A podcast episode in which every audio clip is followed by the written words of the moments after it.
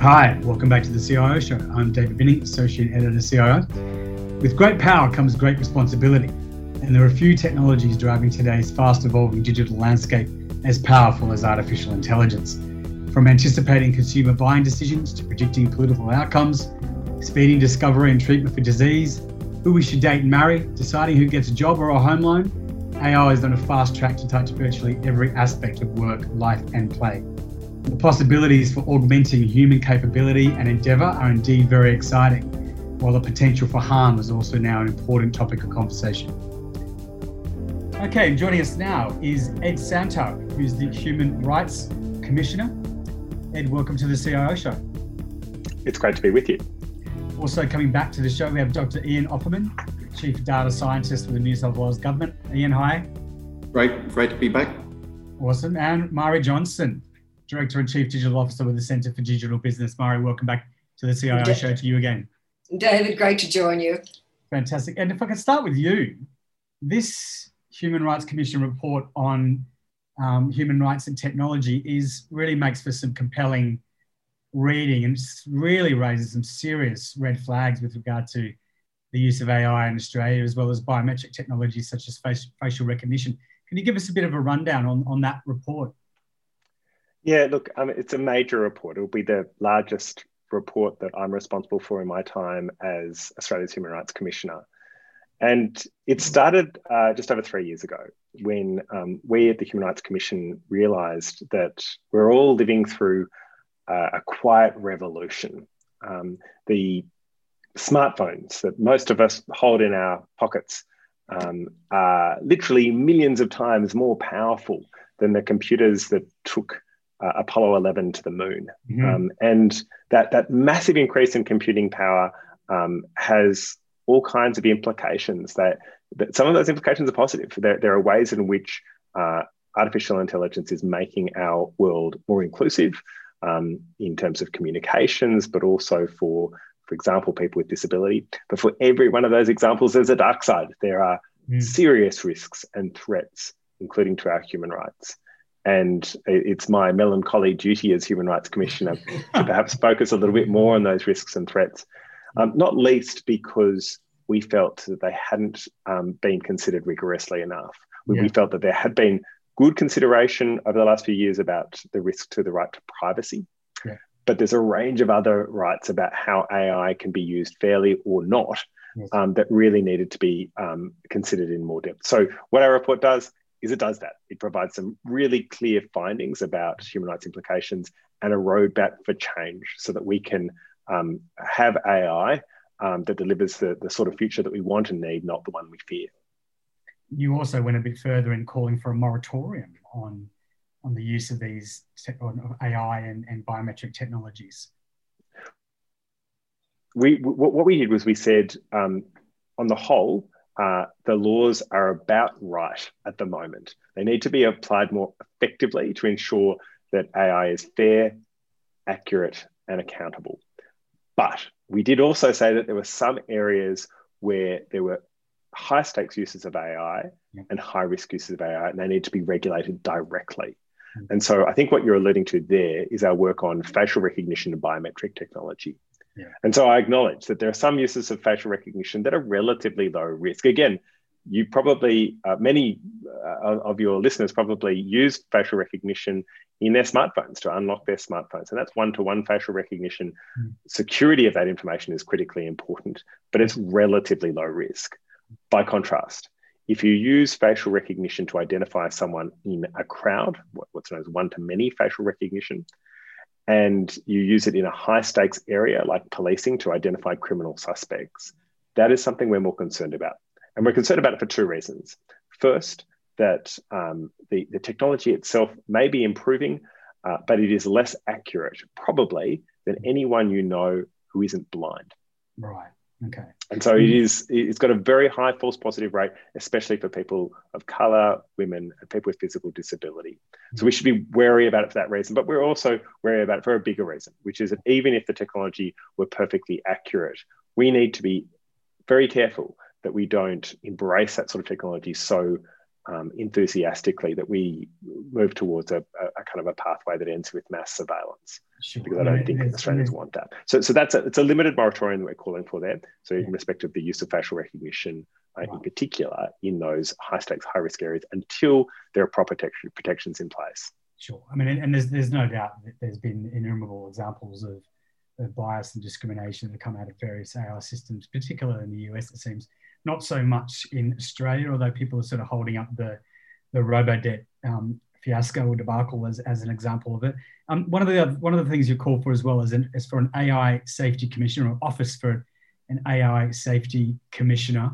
And um, over to you, Ian. You, you're kind of a bit ahead of the curve in this regard. You've effectively um, spearheaded a similar initiative, albeit state-based, for New South Wales with your AI advisory committee. And Ed, I understand you also sit on it. But back to you, Ian. yeah, so we are very fortunate to have uh, an, an, AI committee which was established as part of the New South Wales AI strategy. New South Wales have been moving down a certain pathway with AI for some time. There were lots of homegrown uh, projects, and there was lots of thinking that AI was, was only about ethics. Um, in 2019, we actually pressed pause on where we were going and reconsidered our strategy. We came up with a, a, number of elements that we thought we needed to put in place. We needed to ensure that we were having a data driven conversation and that we really thought about the total life cycle of data and use of data in AI. We also realized we needed to connect with the world of standards. We needed to build assurance frameworks which were repeatable and usable for AI projects.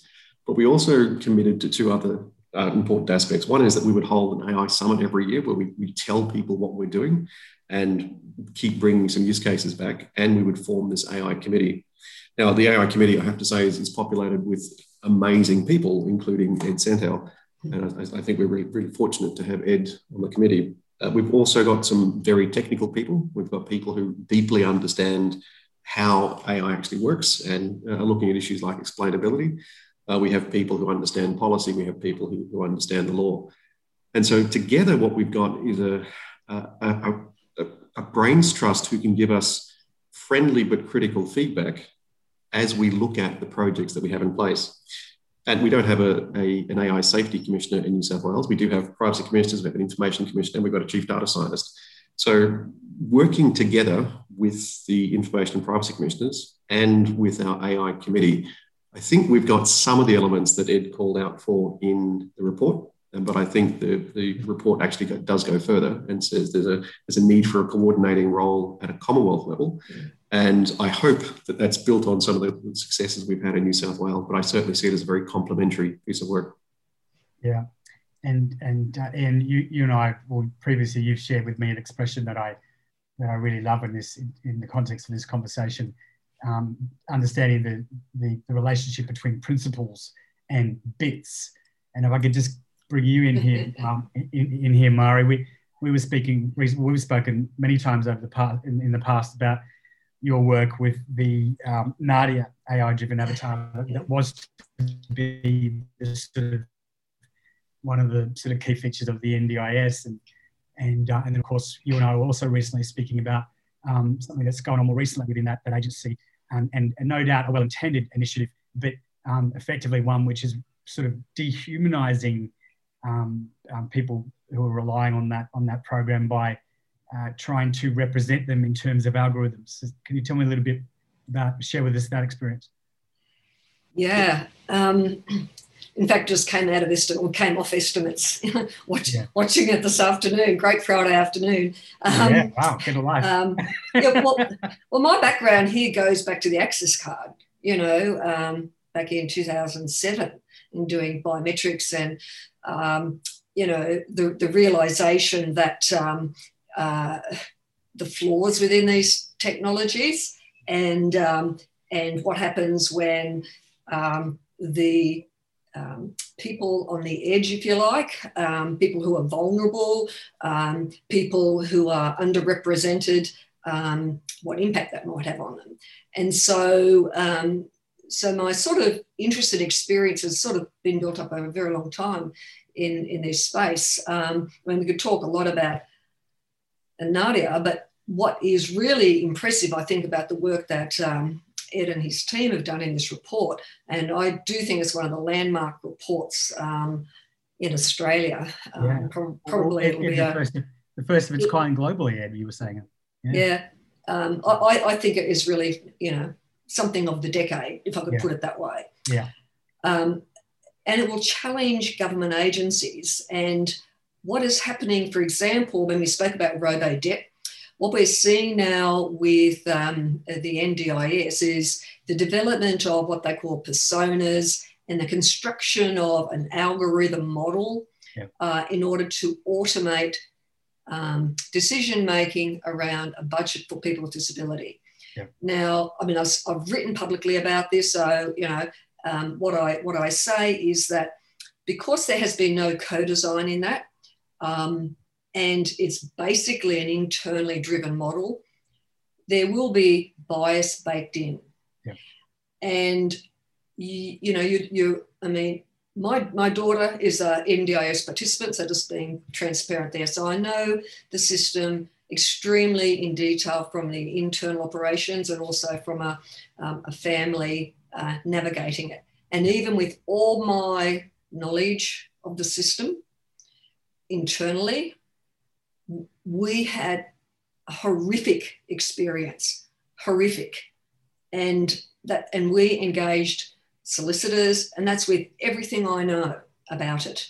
Mm. Absolutely, we faced um, what I could call a grave situation. Yeah. yeah. So, looking at that, um, you know, automating decisions where there is bias baked in, and there will always be bias baked in, mm. but where there is no ethics framework, and there is not, then what is the control framework for this. Yeah. Then, so that's at the Commonwealth level. But when you think about that, um, uh, people with disability or uh, any people in similar categories, there are multiple layers of um, impact of these algorithms. And that's why I think, Ed, your um, proposal for this office is phenomenally important because not only is the challenge of algorithms goes beyond a CIO, uh, there's certainly not um, the only one accountable. There is a whole governance framework around this. But even across a government operation, a government entity, or government sort of administration, there are multiple layers of this. And I do think it does need to be considered uh, in, this, in this way.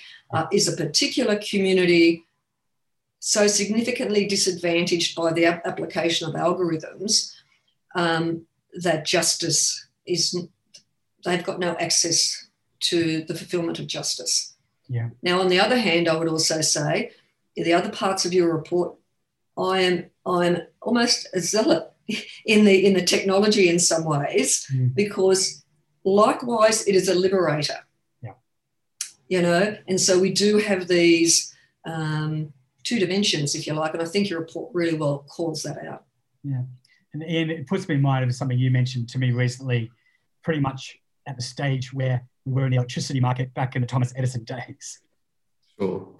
Yeah, the, the potential of AI is, is really quite phenomenal. Uh, one of the things I, I, do in my spare time is, is think about uh, 6G mobile communications uh, which is targeted for 2030. We've got 5G now. In 2020, we had 5G. We get a G every 10 years, like clockwork. Yeah. And so we're, we're imagining the world of 2030 and how complex networks are and how much data flows in different directions and how the value models are actually changed quite dramatically. AI is pervasive in the thinking for future networks. And whether it's actually 6G mobile or not, uh, just the future of communication networks means that there's so much intelligence needed throughout the network for local optimization, for anomaly detection, for, for personalization, localization. It's, it's inevitable that we will be using AI everywhere. Today, we tend to have closed systems, not, not everywhere, but we tend to have closed systems with, with discrete actions or discrete decisions being taken. Mm. But as we move forward, it, it's, it's really going to be everywhere. So, my analogy to electricity is quite simply that we've discovered that this stuff is useful. We've discovered that sometimes things can go very badly wrong, yep. but we certainly don't know everything about it. We can't fully characterize it. So we haven't yet built the safety systems in place yeah. that allow us to safely use AI ubiquitously. So we're, we're still looking at things very much from a case by case perspective and starting to build out those standards. We enable any organization to use any technology We help all companies become technology companies, protecting the identity of both workforces and customers. Connecting the right people to the right technology at the right time. Okta, one trusted platform to secure every identity in your organisation. What we're staring down the barrel of is this becoming an exp- seeing exponential growth in the deployment of this technology over the years and um, yeah, there's, there's no telling how large this beast could get um, before people turn around and say, hey, we should have um, paid more attention at the beginning there, maybe. Yeah. what are your thoughts there, Ed? I, I think that's right. Um, I, I, like Ian's description of us being at the kind of Thomas Edison stage yeah. of development. Um, and the more we go down a particular path, um, the harder it is to walk it back mm. if we get some of these decisions wrong right now. And that's why I feel that, that this year really matters. And it matters for three reasons. Um, the, the first is, uh, I, I, think, our process, which, which ended up being the most extensive uh, consultation anywhere in the world on the human rights and social implications of AI. What it, really showed is that our community's understanding of AI is shifting radically and rapidly. So people are just now starting to glimpse what is truly at stake. Um, that there are a number of human rights that are, um, are really fundamental beyond privacy to go to our equality um, and fairness um, that can be um, either advanced or undercut by AI. And we have to make a choice now. So that, that's one of the key reasons. And the other key reason is um, that the, the regulation is changing. So we, we've said that there are a whole bunch of laws that are already in place, but that haven't been applied effectively that, that should um, operate to make sure that AI um, is fair, uh, accurate, and accountable. And that's starting to change. So the, the laws, are, um, the regulators are starting to apply those laws more effectively. And that's a good thing. Um, and we are a regulator at the Human Rights Commission, and we take that really seriously, as do others. Mm-hmm. Um, but we're also seeing new laws being drafted. So, um, you know, less than two months ago, the European Union announced a um, plan for a new um, AI law that would apply across Europe with no doubt a kind of a penumbral effect that, that spreads well beyond Europe. And it has those principles of fairness and accountability right at the very center. And so we need to get ahead of that um, for that reason as well. Um, but that's a, that's a kind of pragmatic reason. The principal reason is it's the right thing to do. And if we want to make sure that the AI that we have is um, fair, uh, accurate, and accountable, then we actually need to take the steps that will be necessary to achieve that result. Yeah, I mean, at, at the risk of sounding overly cute, it really is what do people or organizations, what recourse do they have when the computer says no? Well, exactly, exactly. And so, um, you know, if you if you have an opaque system um, that, that is, is making decisions using AI. And you're, you're left with the unsettling feeling um, when you re- receive your decision. Have I received a negative decision because of something that I can't control, like my race or my age or my gender or my disability? Um, our legal system operates to allow you to try and get to the bottom of it and to, mm-hmm. to work out whether the decision was lawful or whether it was discriminatory on the basis of, of one of those sorts of characteristics. And if all you can do is say, no, the reason you were knocked back for the decision is, as you say, the computer says no, then that is a huge untold threat to something mm. as fundamental as the rule of law. Because mm. there is no rule of law unless you can be confident that the decision in question was lawful and you can't be confident the decision was in question was lawful if you can't get the reasons for it. You can't understand the, the, the basis for it. Yeah, and, and it really does sort of highlight, you know, the, the risks of, of being complacent and delaying in starting to, you know, um, document and audit what we're doing with AI. I think you're about to jump in there, Marie. I hope I didn't interrupt you. No, no, no, no. No, the, the, the topic of an audit, um, I think, is something I, am quite interested in. And um, I think Stanford were doing some work for the United States um, in, in the area of having a, algorithm audit, for example. And um, many years ago, like in the late 90s. So this was going back, you know, a long while when online was first happening. The, um, the Victorian government and then a, a lot of other governments started to do what they call transactional audits to get an understanding about how many um, of these interactions between citizens and government or business and government would go online. So it established a, um, um, a benchmark, what we were working with. And, and I sort of think that's um, part of where we are in this uh, sort of AI era. Um, an audit is incredibly important. And I just wonder how we actually go about doing that. Um, but I think it's something that really needs to be done. And if you if you don't do it and you don't know where algorithms or AI are being used, then the black box is even worse because you don't even know that you have black boxes. So you know, so I think there's some there's some fundamental governance um, that we're really talk, talking about here.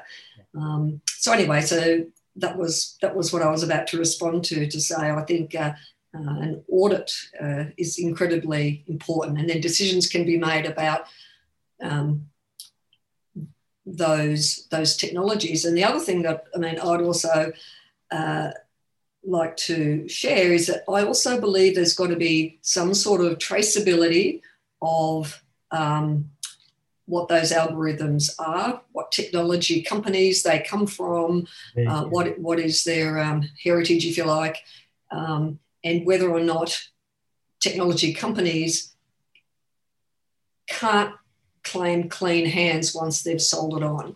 Yeah. So I think you know there's all that to be look, looked at as well. Yeah, look, I mean, if we if we're talking about, you know, it seems like a very sensible idea, the notion of a an AI safety commissioner for the country. Then if we accept that, then it's not that big a jump to think of um, organizations, particularly big organizations, actually having um, safety, AI safety employees within their IT departments. Um, and of course, we don't want to underestimate the, um, you know, the, the, challenges that many organizations have ahead of them in terms of managing um, the impacts of AI. But Ian, back to you. I mean, you're somebody who's sort of right at the coalface of, of actually implementing this, these kind of frameworks, you know, within a, a large organizational structure. I'm just wondering what your advice to CIOs might be. Yeah, so part of what we, as, as New South Wales put its uh, its AI strategy forward, we realised a couple of things. One is that there's a great deal of work already being done in the world of standards that we could draw from. So there's been a commitment with every smart strategy we put out, whether it's AI, whether it's smart city, smart places, or in fact now this year the New South Wales uh, data strategy that will link to ongoing work in the world of standards. In fact, we'll even try and push some of that work along to help not only drive a, a, view which is uh, appropriate for Australia, make sure that an Australian perspective gets in, but also benefit from the work being done. First point. But the second point is we realize that we really need to think about the entire life cycle of data. Now, now Marie was just talking about the life cycle of an algorithm. That's a that's an interesting perspective. We've been thinking about the life cycle of data. So from the point where we create, we choose this data, we create this data, uh, we we transmit it, we store it, we analyze it.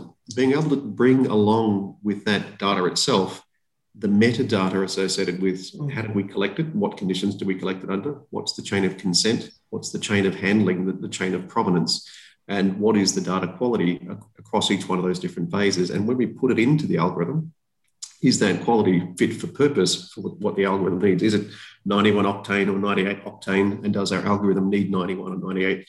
And if we put 91 and it needs 98, mixing my analogies a bit, um, how far can we take that analogy? How far can we use that insight? Yeah. So that that those systems actually don't exist at the moment, and it really was quite surprising when I started looking into the world of standards. There are standards for cybersecurity risk frameworks. There are standards for information management there, there are not the holistic sets of, uh, of, of, additional requirements we need to increasingly safely be able to say, this data is fit for purpose, I'm authorized to have it, and I know what's happened to it along its journey as I feed it into my algorithm. Yeah. We tend to take data that we have available, we tend, generalization, we tend to just feed it into algorithms, and we, we tend not to think about what we can't see in the data, the data shadows, we tend not to think too hard about why this data and not other data sets. And mm. increasingly, we're getting better at thinking about how far can we use that data driven insight, but still, there are challenges in that space. So there's a lot more work to be done. The advice for CIOs think about the entire data lifecycle, work on data quality as a no regrets activity, and think about why you actually want the algorithm to deliver an insight. What is the outcome you're seeking to achieve? And actually work backwards from the outcome all the way through. But no regrets activities, improve data governance, improve understanding of privacy, improve data quality. Yeah. And there was there was something something in the report that, that jumped out. I mean, maybe because I'd written some articles recently about um, in, interaction between human resources and the tech sector, and it was one of the one of the, um, recommendations that um, there should be a body to help organizations develop tools to um, more ably assess the impacts of AI on staff through the human resources lens. Tell me a bit more about your thinking there. Yeah, so I mean, we, we talk about um, human rights impact analysis from a number of different angles.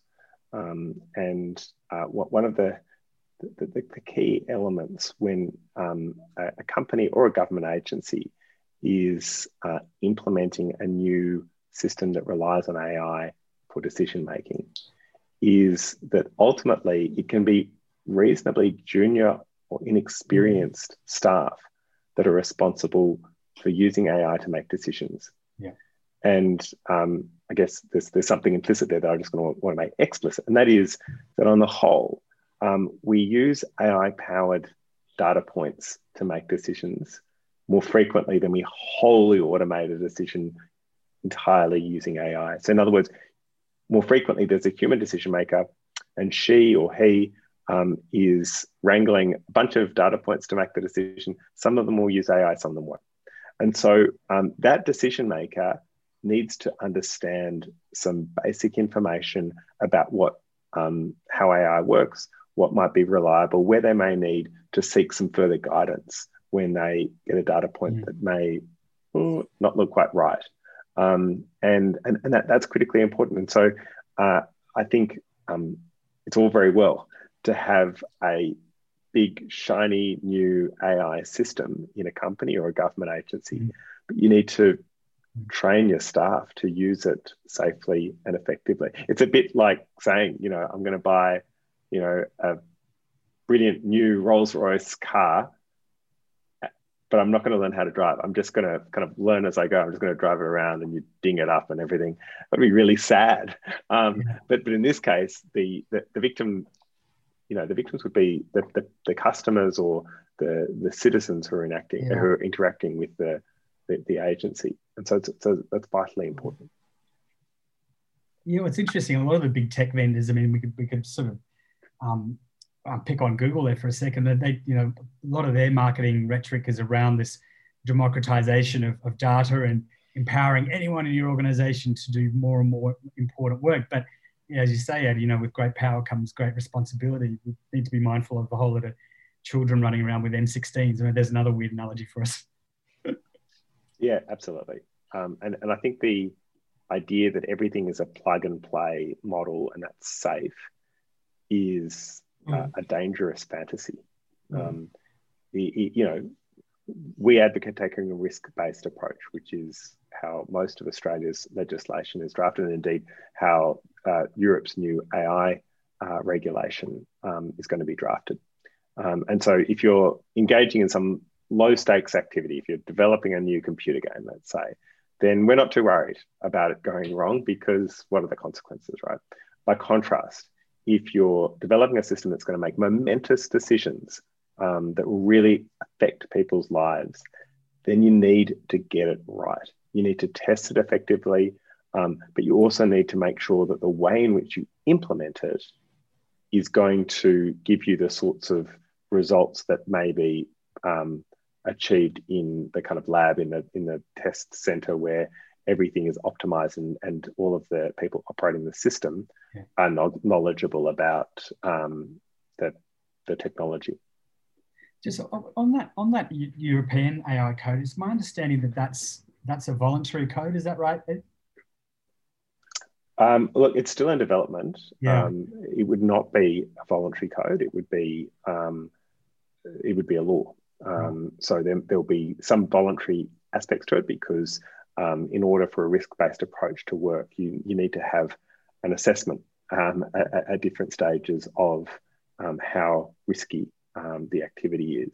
So, for example, to, to, take something that's operating in Canada now, when um, if you're a government agency in Canada and you want to use uh, an automated system, an AI-powered system, then you kind of go through a traffic light um, system. So you you basically um, identify whether it's um, high, medium, or low risk based on the context. So if you're, you know, as, as they did in Canada, if you're using automation to process visa applications to you know get into the country, that's a high risk situation because you know it engages a bunch of human rights. You know, if you're if you're you're knocked back and then you can't meet up with your spouse and your children, that's a devastating impact, right? So that that in turn sets out uh, it leads to higher um, obligations or more significant obligations on the um, on the agency that's responsible. So if you get that initial traffic light assessment wrong, um, that's a real problem, right? Because you then end up saying, "Oh well, no, this is very low risk," um, and then you have lower obligations. So that's that that that is quite important. So you want people to do it really diligently and conscientiously. Yeah, yeah. I mean, the, the, the fact that we have these AI, AI ethics principles um, that were drafted up by the by the government a couple of years ago, and the fact that they're they're voluntary. I mean, that must be, yeah, that must be of, of, of additional concern, and perhaps partly motivated this report. Yeah. Well, I think there is a place for AI ethics. There's a very important place for AI. Oh yeah, we're not disputing that, but this, yeah, but fact it's, a voluntary code was what you're saying is in in Europe, there's you know there are real laws yeah. that are close to being passed there. Well, that's it. So, in every other field of activity, the orthodox approach, and that has existed for literally hundreds of years, um, is you start by asking the question what does the law require? Yeah. Um, and you have a regulatory ecosystem with courts and regulators and people that help citizens um, enforce those laws. But then you acknowledge that the law shouldn't try and cover every um, significant activity. Um, there are gaps in the law, and some of those gaps are appropriate. They're, they're meant to be there because you, you don't want to regulate out of existence. Mm. And so that's where ethical frameworks can provide such useful work. That's it's, it's filling the interstices of the law to guide better decision making. But what we've had um, in the discussion about AI ethics is this, frankly, bizarre um, notion, which is that there is no law. Um, and so we, are relying on governments and, and, companies to take an ethical approach, which is essentially like this, you know, really, it's, it's a nightmare scenario if you mm. take that um, seriously. It takes you to this Hobbesian kind of uh, endpoint where it's, you know, survival of the strongest. Um, mm. And that's not the way a liberal democracy works. Um, can, can, I give a, an illustration to make that more co- concrete, right? Um, I, have said this with in, in company once before. If you imagine a woman wants to get a bank loan, um, she walks to a bricks and mortar bank. She arrives at the, the bank and she sees this big sign in the window saying, We don't take female customers. Now, that is clearly discriminatory. That is clearly unlawful. We, no one in Australia would be under any illusions about that, right? But let's say it's an algorithm that has yeah. the same effect. Yeah. That she yeah. applies for a bank loan and it's the algorithm that misfires, and that's the reason she doesn't get the bank loan. I would say that is no different. That is just as unlawful. That is as as problematic, um, and the law is the is is the domain. But too often we say, "Oh, well, that's an ethical issue," and this isn't just a semantic problem. It's, it's a much deeper problem because if you describe something as an ethical issue, then it's a choice. The bank might decide to fix it or it might not. Um, whereas if we're talking about the law, the bank has to fix it. Yeah. And that's the difference. Marie, you were trying to jump in there. Sorry. oh, I just love this conversation. Um, when I was a very, very young woman, I was denied a bank loan. um, oh, I'm by, sorry, I'm not pressing a bruise there, Marie. Oh, no, no, no, no. Um, si- simply because I was already had a baby and I was young. So, anyway, um, but, but, but your example is absolutely right. And the, the question around, um, if you like, the governance, um, say within within an organisation um, about about this, my my experience is that um, the issue of whether it's lawful often does not even come into um, design, right? Right. right? Um, you know, wh- whether that design is sort of, you know, a, a technical, which is why I tend to emphasize co design. And so I think this is where the whole robo debt, um, maybe there's lessons from that. Um, on, on, on, the design of it. So if you ask the CIO um, uh, about about this, pretty much everybody would stand back and say, you know, um, that's uh, I'm not responsible for the whole show. Um, and so the lawfulness of what is being done, um, as well as the ethics of it, because as public sector organisations, um, if you're thinking about public sector, there is the role of being a model litigant, um, you know, in, in these things. What does that do to the principle of being a model litigant if you have got a powerful algorithm that you can not only not explain, but you've got a governance structure of which there is absolutely vague or if no accountability. So this this is really important stuff, and I really think that the what what your report has done is it needs to cause these conversations to happen within agencies, and this is where there is a lot of from a human resources perspective, a lot of training and um, development that needs to happen of people who are involved in this. Back, back to you, Ian. Again, you know, someone who's you know really got his hands dirty and is in, in the trenches with this.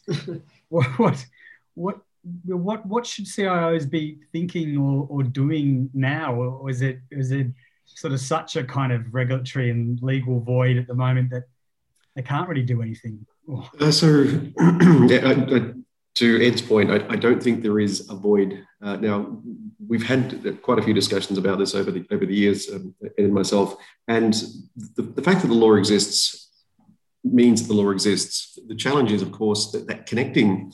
When I when I link this data set with, with this data set, have I broken the law? Have I violated a risk yeah. framework? Have I violated a principle? Or, or, you know, really, have I violated the law? That's where things get difficult. That, that's the point about connecting the principles and the bits there's a really important way that at least I found to think about this, and that's again to reframe problems in terms of outcomes. What outcome are we looking to achieve? Mm. And if that outcome is informed by data and informed by an algorithm, and we deliver an outcome, in fact, maybe we deliver an adverse version of that outcome, then if we do the reverse process, we've got an adverse outcome and we take away the algorithm, maybe, and we still got an adverse outcome, then maybe it's the data. But if we take away the data and we've still got an adverse outcome, then it's something else. It's actually either the policy setting or the intention is wrong or we've misunderstood the problem. So, so there is a role, I think, for standards with a big S and a small s in, in understanding that data lifecycle. There's a role for standards in understanding big S, small s, what algorithms do to data. And there should be standards about how, how far you could trust a result, what, what confidence you've got in the result. But if you like, what we're doing is creating hopefully better tools which deliver insights faster from a wider range of areas and maybe unlock things we've not known before. But ultimately, how we use them and whether or not that drives us towards or away from the outcome we want to achieve, that's the real issue. And to the point about uh, the, the bank loan, if, a, if an algorithm said, uh, we will not give you a loan because you're a woman, and that's derived from data and an algorithm, people would say, bad computer. Computer said, no, we don't accept that. Let's, let's examine the algorithm, let's examine the data and find out why it's doing that. But interestingly, I think a consequence of all this scrutiny on the decision making process from machines has one really nice positive outcome. Mm. And that's thinking about what decisions we're actually trying to achieve. So if a human said no, person says no, then the ability to unpack that has to some extent been put aside historically unless there's there's a really a lot of pressure put on put on understanding that decision. Yeah. Uh, whereas I think now our expectations are actually rising because we have the potentially we have the ability to have explainable AI because we have the ability to talk about that traceability because we're starting to expect it from our tools. I think we're starting to expect it more and more from when people are generating insights from data, or in fact, people are generating insights without data. So I think that, overall the tide is rising, and that's that's got to be a good thing. Yeah, and I think was it was it in in the um, Human Rights Commission report, Ed? There was a, a reference to a a recent trial within the uh, police force in the US that um, returned an, an, alarming proportion of false positives, and and that was quite recent. Just to sort of remind ourselves of of, of uh, and also just to reiterate, reiterate what you were saying Ian, that we really are at the beginning of a, a long journey here. Yeah, it was London Metropolitan Police. I was um, we'll, we'll them in. Yeah, right, yeah. the most famous police force of the world. All right. Um, and they that was in, in 2018. So they had a 98% false positive rate um, when they used facial recognition to identify suspects using one-to-many facial recognition. Yeah. Um, and the really interesting thing from that, I mean, there are so many interesting things in that trial. It only came out under freedom of information law, mm. the, the, results, um, I would have thought that if uh, uh, I'd been responsible for something like that, I would have pressed pause and said, gosh, we really need to rethink this. Yeah. But less than two years later, um, the London Metropolitan Police announced a second, more extended trial, um, which I just find uh, I, I, find that worrisome um, because uh, we're, we're talking here about something that is incredibly um, high stakes, and um, we, we just we just can't tolerate that level of error. Yeah. And of course, the um, UK um, British Post Office had a very um, um, and still going recent uh, case of uh, the, the, the systems, you know, and the what are they called the uh, the contractors who were working at the post office, um, many were prosecuted um, because the, uh, the systems that the uh, British Post Office were using said that they had committed fraud and they in fact hadn't. Um, and so one of, one of the issues that I see is that uh, it definitely helps rise the, uh, the, the, tide, if you like, but the potential for um, mass impact is, is quite significant. You know, I think that's that's that's a that's a risk. One of the things that I really liked in your report too, Ed, Ed was the um, commentary around um, AI being as like a human right in the same way that education is. I thought that was that was some very interesting thinking on that and something that I quite like, particularly when you apply that to assistive technology. But maybe that's another discussion. But I thought that was quite insightful. Well, thanks. All right. Um, well, if I can just quickly respond on that. So we, we talk about it exa- exactly those terms. Yeah. Um, and um, without being too human rights jargony about it, we, we, we describe it as an enabling right. Mm. so if you're um, a person with disability and you want to engage in employment or pretty much any activity these days, even you know accessing government services, the whole lot, um, you really need to be able to access technology these days. Mm. Um, and uh, we know um, that many people with disability, a, high proportion of people with disability, um, find it difficult to find the, you know, the resources to be able to do that. So that, that's why we've, we've we've got a number of, I think, relatively modest proposals to ensure that um, people with disability um, have have that access. Um, so tweaks to how the NDIS works, mm. Um, making sure that, for example, the NBN um, has uh, price plans that are that are going to be achievable um, for, for people with disability mm. um, because that allows them to live a dignified life people with disability so that that yeah. that, that alone um, yeah. is a reason to do it but if you want to look at it through an economic lens it also yeah. allows um, people with disability to be more active participants in the economy so that that um, in a sense, means that these sorts of um, kind of activities pay for themselves many, many times over because yeah. it allows people to, in a sense, do what they want and be autonomous in the in the in the world. So th- thank you very much for drawing that. was great. Um, something I know is, is close to all of your hearts, and you've all spoken about it, is the the skills issue with regard to AI there's there's a, there's a there's a long, big, wide, scary, unpredictable road ahead that not a lot of people, or not nearly enough people to kind of ensure that we have this kind of um, vigilance that we've all sort of talked about. Yeah, well, it, you know, I think this has been a 20 year um, uh, problem, right? You know, the hollowing out of the skills over, over 20 years, um, uh, outsourcing, contracting out, um, and so forth. So, at least at the Commonwealth level, um, this is a recognised problem, and and it's not just an IT problem either. And so, when you have um, AI and these powerful systems and algorithms and large and small tech companies, but particularly the large ones, who are very sophisticated and very effective at marketing. Um, you know, so there is this very interesting dynamic that, that we'll be building. So, from a um, from an informed buyer perspective, as well as having uh, skilled people, I know, like in some of the work, well, I've done over the years, um, still currently doing the role of psychologists.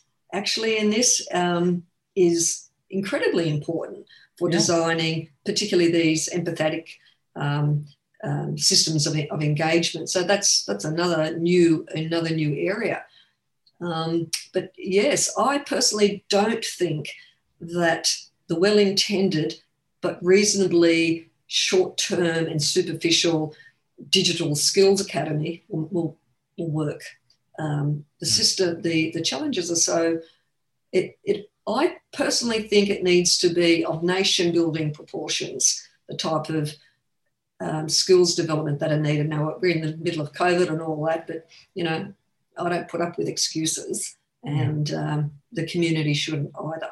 Yeah. Um, so, so yes, what, what, what does that all mean? Um, I, I don't know. All I know, I have a 13 year old grandson, right? Yeah. And the world that uh, around him is completely different. And that is the world um, that we really need to be focused on. The next 10 years, next few years, we'll be voting. You know, so so there's enormous change that is that is that is coming. Mind you, he's a um, uh, a young young man with uh, uh, some disabilities himself, right? right?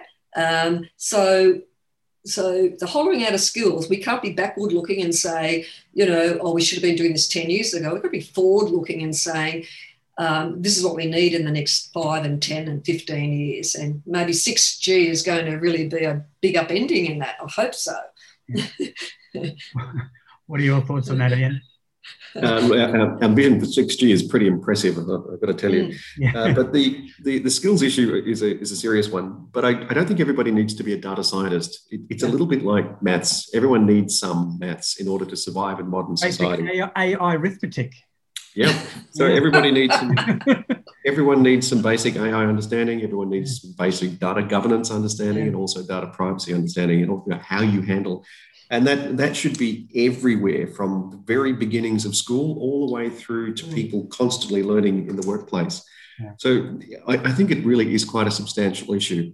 And i think that in government public service commissions have a role to play i think the you know a little plug for the australian computer society they do a lot of work in learning and yeah. development i think they've got a role to play yes forgot, I, forgot to mention at the start you were the current president yes so I thought I'd put that plug in there. And, well done. Yeah, we are having some pretty serious conversations with the digital yeah. skills organizations and the, the, university sector about how we create not only the, the sharp end severe skills frameworks but also what you could do at really basic introductory school level to make sure people have an understanding of this is data about me these are the sorts of protections i should be thinking about this is data about someone else this is how i should be thinking about it and also if I apply an algorithm to it, these are the sorts of things I should consider. And I think there's a role for that at every stage of life.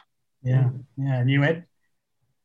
I agree more. I, I think that um, Ian's analogy with maths is spot on. You know, we don't all need to take maths to a level that would allow us to um, engineer bridges and, and that sort of thing. But but we do need to understand the basic physical world around us. Um, and whether we're living in a city or a farm or whatever, that, mm. there's plenty of maths in that. And I think as our world moves increasingly digital, mm. um, that is simply an extension of um, the skill set that we, we need, right? So it's not so much a mathematical skill set, but we do need to have basic literacy um, in, in terms of how AI operates. and, um, and, and, and that's something we should take seriously. The corollary to that, of course, is something that, that also um, Ian Oppermann is the current, future, and eternal president of the Australian Computer Science Society, taking that seriously. And that, that is that data scientists need to understand their responsibilities to mm. the community. So they need to understand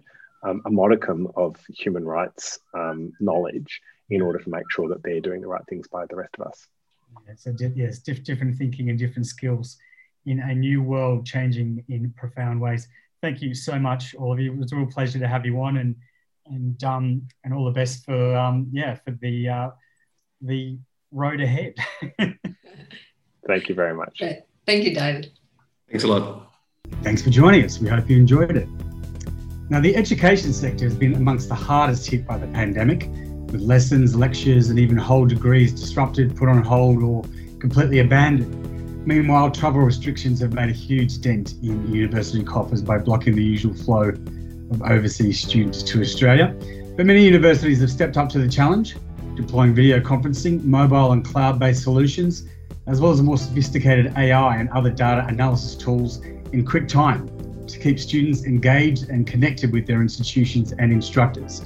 In our next episode, we'll be talking with some of the leading CIOs across the education sector in Australia about the tools and strategies they've deployed to maintain and, in some cases, increase the standard of education offered. We hope you can join us.